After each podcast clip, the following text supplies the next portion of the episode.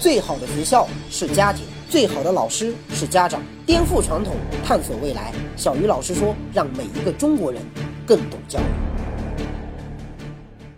大家好，欢迎来到小鱼老师说。前段时间哈，北京三里屯优衣库试衣间里的一段性爱视频被传到了社交网络上，瞬间引爆了整个互联网。有人说，现在的年轻人真的是太不像话了，世风日下，道德沦丧啊！也有人说，人家小情侣在试衣间里面干自己的活，又没有影响到别人，你凭什么说人家不对呀？那不管谁对谁错吧，反正这个事情哈，让很多中国家长都想起了一个我们既陌生。又熟悉的词，那就是性教育。现在哪怕是一个小学生啊，只要他愿意，他随时可以在网上找到和性有关的图片和视频，而且家长想挡都挡不住，因为真的是太容易了。所以互联网在给我们的生活带来了巨大便利的同时，也确实给我们在教育上带来了那么一丁点的小麻烦。那么现在问题就来了，到底什么是性教育？我们为什么要对孩子进行性教育？在互联网时代，家长到底该如何看待孩子的性教育？才是科学的呢？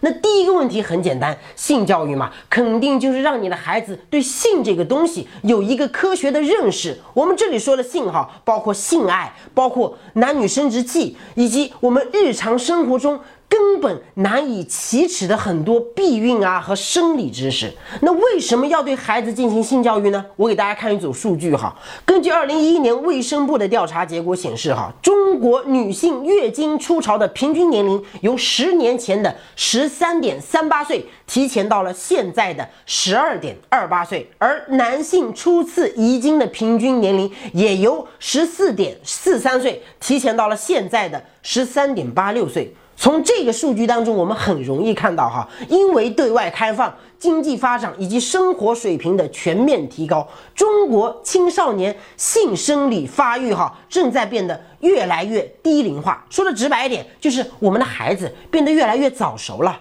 但现实情况是，因为缺乏科学的性教育，导致我们的孩子性心理发育远远落后于性生理发育。比如说啊，月经初潮。只有百分之五十四点七五的女生觉得这个事情是正常的，有百分之三十点五七的女生对于这个事情感到厌恶和羞耻，还有百分之十四点六八的女生居然觉得。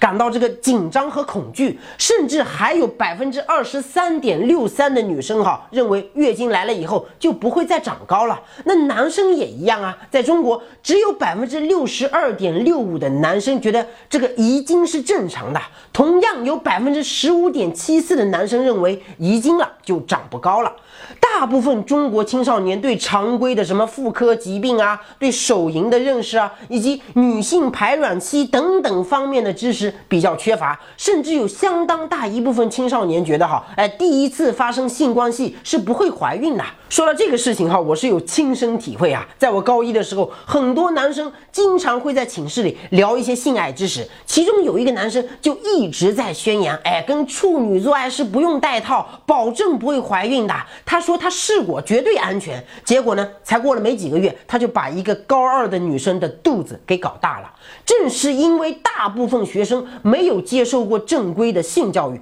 导致最近十年以来，哈，中国的青少年性病发病率明显的存在一个升高趋势，而我们的性教育，它的状态却一直是。学生胡乱探索，家长沉默不语，老师轻描淡写，社会态度不明。在中国，每年大约有两千两百万青少年会进入性成熟期。在十八岁到二十四岁的青少年当中，啊，有百分之四十八的人发生过性行为，接近一半。在这些发生过性行为的女性青少年当中，有超过百分之二十的人曾经怀孕过，而怀孕的结果。大多数只能选择流产。根据。杜蕾斯二零一一年幸福调查报告显示，哈，只有百分之四十九的中国青少年会在第一次发生性关系的时候使用安全套。中国每年至少会发生一千三百万人工流产的案例，占全世界的四分之一。其中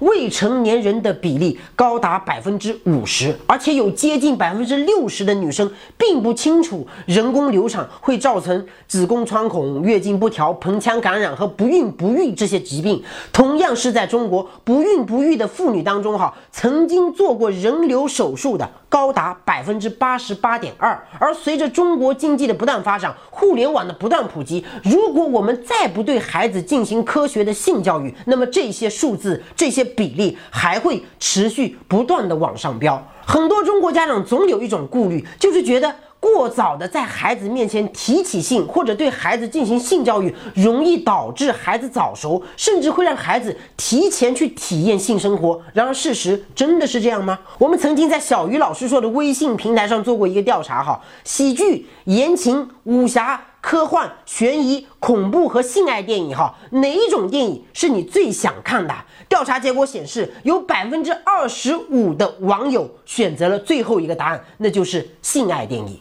阿斯克曼曾经评选出了全球十大最好色的国家，也就是性最开放的国家。咱们中国哈，如此传统的中国，居然排在第四位，超过了人妖遍地的泰国，超过了 AV 遍地的日本，超过了红灯区遍地的荷兰。那他们的理由很简单哈，因为中国人口只占世界的五分之一，但是中国人却消耗了全球将近百分之七十的性爱玩具。我不知道这跟岛国动作片的普及有没有什么必然的联。系哈，反正现在的九零后美女开一个性爱玩具店，据说都已经成了创业圈里的时尚。尽管我对这个调查结果表示怀疑哈，但至少有一点咱们可以确定，那就是跟六零后和七零后这些老一辈的人比起来，我们中国的八零后和九零后明显变得更开放了，更容易接受性这个东西了。所以很多年长的老人哈都说，哎，现在的年轻人真的是太无法无天了。光天化日，搂搂抱抱，大学的操场上全是一堆一堆粘在一起的，成何体统啊！这都是那些不健康的影视作品给害的，说明过早的让孩子了解性知识，确实会让人变堕落嘛。然而，这个事情又让我想起了另一则不是特别权威的报道，说根据某网站的统计，哈，当然这个网站是一个被封杀的网站啊，说在中国四十岁以上的男人。出轨过的概率以及出去嫖娼过的概率，居然超过百分之五十，这个比例甚至远远超过了很多卖淫合法的国家。也就是说啊，六零零后和七零后虽然表面上比八零后和九零后要传统的多、保守的多，小时候看过那些不健康的影视作品的比例也远远比现在的年轻人要低得多，但是。背地里偷偷摸摸干的那些事儿，却并不比现在的年轻人保守啊！尤其是在婚姻的忠诚度上，他们并没有比八零后和九零后更高。说明那些传统的对性的避而不谈的这种教育，仅仅是让他们变得更加的道貌岸然而已，但是并没有把他们变成真正的正人君子哦。可这又说明了什么呢？想要学习更多的教育知识，赶紧加入小鱼老师说微信公众号吧！在这里，你不仅可以每天收听小鱼老师的六十秒钟语音，还能直接向小鱼老师提问，跟三十五万节目的粉丝一起做各种有趣的教育实验。打开微信，搜索公众号“小鱼老师说”，或者扫一扫我们的微信二维码，我在这里等着你。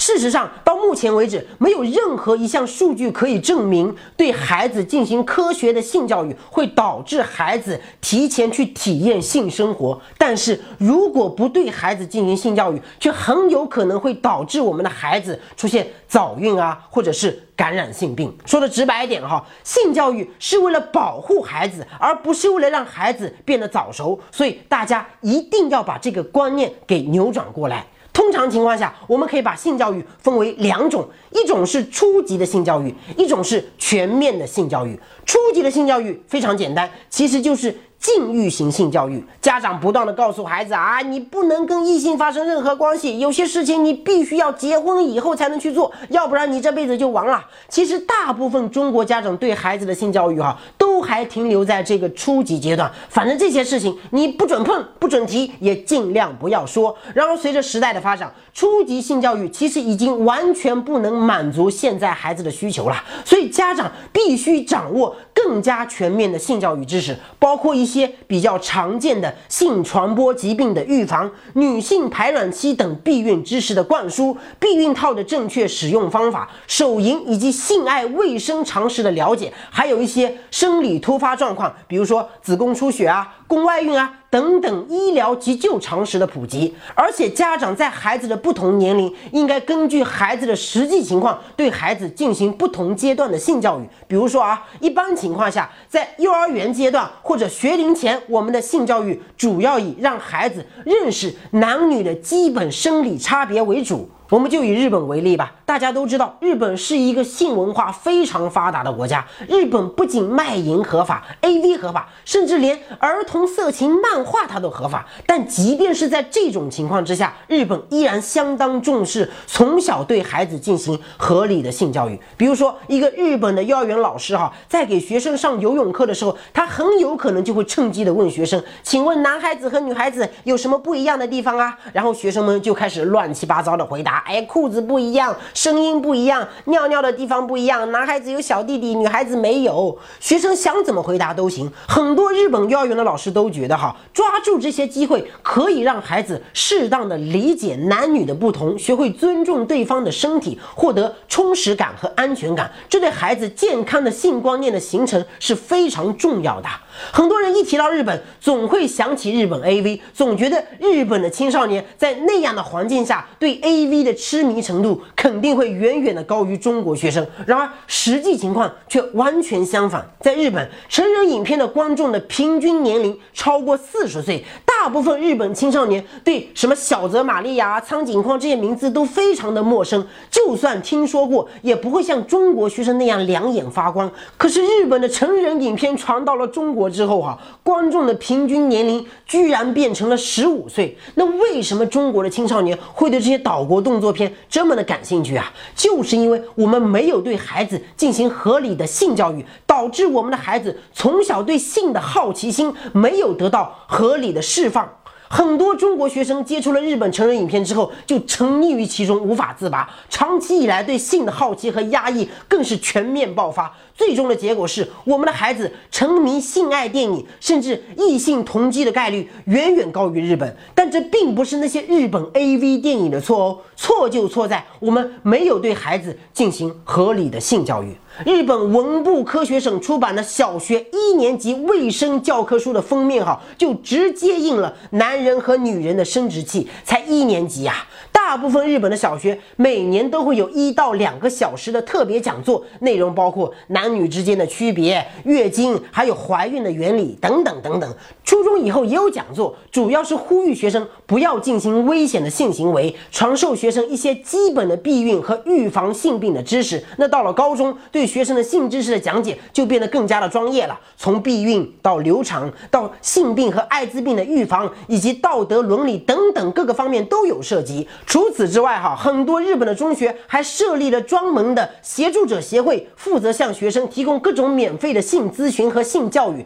其中还包括编写学校的性教育指导手册。前段时间，日本的一套学中文的教材被中国的网友传到了网上之后啊，就彻底的火了，因为这套教材在我们看来，哈，实在是太恶心、太黄了。什么女儿对爸爸说：“爸爸，我想要那个。”然后爸爸回答：“你最近越来越像你。”妈妈了，还有什么？儿子问妈妈：“爸爸从前害羞吗？”结果妈妈回答：“他要是不害羞，你现在至少大三岁。”天哪，这哪是什么教材啊？在我们眼里，这简直就是黄色小说嘛！但是如果你真的了解日本文化哈，你就会觉得这样的教材其实合情合理呀。一方面，它可以提高学生对学习的兴趣；另一方面呢，这些带有性暗示的对话其实也是一种性教育啊。反正老师就算在课堂上不说这。些东西，学生私底下也会去聊。那我们何不直接拿到台面上来说呢？除了日本，那么美国也一样啊。他们的性教育也是从幼儿园开始，一直持续到高中毕业。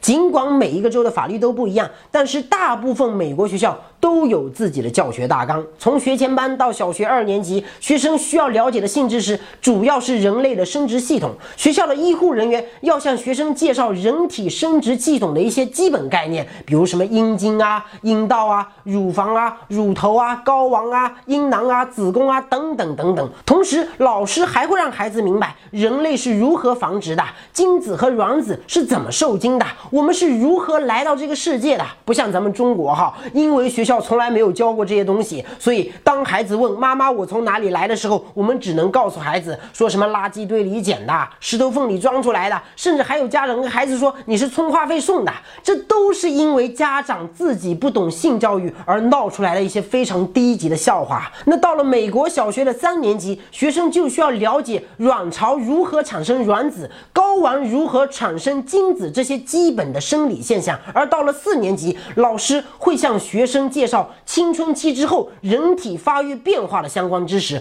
包括月经和遗精。从五年级开始，美国老师对学生的性教育将逐步深化，包括青春期少年在身体上、情绪上、智力上的变化，以及胎儿在母体内的发育周期。七年级之后，学生对性知识的掌握。更多的是在荷尔蒙对人类繁殖的影响上，这包括男性荷尔蒙和女性荷尔蒙的差别，荷尔蒙对生殖细胞的影响，以及受精的条件。那到了八年级，性教育一般会集中在遗传和生活方式对生殖系统的影响上，主要是要让学生学会保护自己，维持健康的生殖系统，掌握生殖系统的癌症和一些常见的传染病的早期症状，提醒学生养成定期检。检查的习惯。那高中之后哈，美国学校的性教育主要是要让学生学会分辨生殖系统是否正常，能够解释一些疾病是如何影响生殖系统功能的，比如说卵巢癌啊、前列腺癌啊这些疾病发生的机理主要有哪些。最重要的是要让学生了解常规身体检查的重要性。其实美国和中国一样，也是一个非常传统的国家，而且美国人对婚姻的忠诚度啊。可能比中国人还要高。我们曾经在小鱼老师说的微信公众号上去做过调查，在中国有超过百分之二十五的已婚家庭曾经有过背叛或者出轨的行为，而且不论是男人还是女人，这个比例都差不多。你说咱们中国人结婚以后这么喜欢出去乱搞，是不是跟咱们从小缺乏性教育、内心的性需求长期受到观念的压抑有一定的关系呢？除了日本和美国，像荷兰这些性观念本身就比较开放的欧洲国家，那就更不用说了。荷兰的孩子一般从六岁开始就要接受性教育，平时吃饭的时候、聊天的时候，父母都会大方的跟孩子解释各种性问题，这导致很多荷兰的孩子哈对性器官的认识就跟我们的孩子对手和脚的认识一样的普通，丝毫没有任何的神秘感。事实证明，哈，开放的性教育对青少年来说绝对是一种健康的引导。根据荷兰的法律，十二岁以上的孩子就可以和异性发生性关系了。但是，荷兰青少年第一次性行为的平均年龄居然是十七岁，比美国和日本还要高。而且，荷兰的性犯罪率远远低于欧洲的平均水平，未成年少女意外怀孕的概率更是远远低于中国。这些数据都在告诉我们，性教育它不是堕落，而是进步啊！我们人类作为生活在地球上的一个物种，我们活在这个世界上最最重要的一件事情就是繁衍下一代，而我们繁衍后代的主要途径就是通过性来实现。所以，性它和吃饭、和睡觉、和上。厕所一样，是每一个人与生俱来的根本需求啊！任何人为的对性的压抑和禁锢，其实都是反人类的。所以，我们要对孩子进行科学的性教育。首先，我们得在观念上接受性、了解性，只有这样，我们的孩子才不会受到性的伤害，他们未来的性生活才能够更安全。更美好啊！其实很多时候，我们中国的性教育之所以推广不起来，是因为大部分家长的观念实在是太落后了。那为什么家长的观念会落后啊？因为我们以前读书的时候，男生跟女生谈恋爱，要是被学校发现了，那可是严重的违纪行为啊！所以我们一直都觉得早恋是肮脏的、龌龊的，是不能接受的。而恰恰是家长的这种麻木的排斥，间接伤害了孩子。可是你要知道哦。在八十年代。九十年代，我们的学校之所以会反对学生早恋、反对性教育，除了害怕影响学生学习，其中一个更重要的原因，其实是为了提倡晚婚晚育，为了响应国家的计划生育啊。但是如果我没有记错的话，哈，二胎政策现在已经完全开放了，就说明时代在进步，我们政府的执政理念也在进步。那既然如此，我们对性教育的认识为什么不能随着二胎政策的到来而一起开放呢？小鱼老师说，每一个中国人都应该更懂教育。今天的节目咱们先聊到这里，下期节目再见。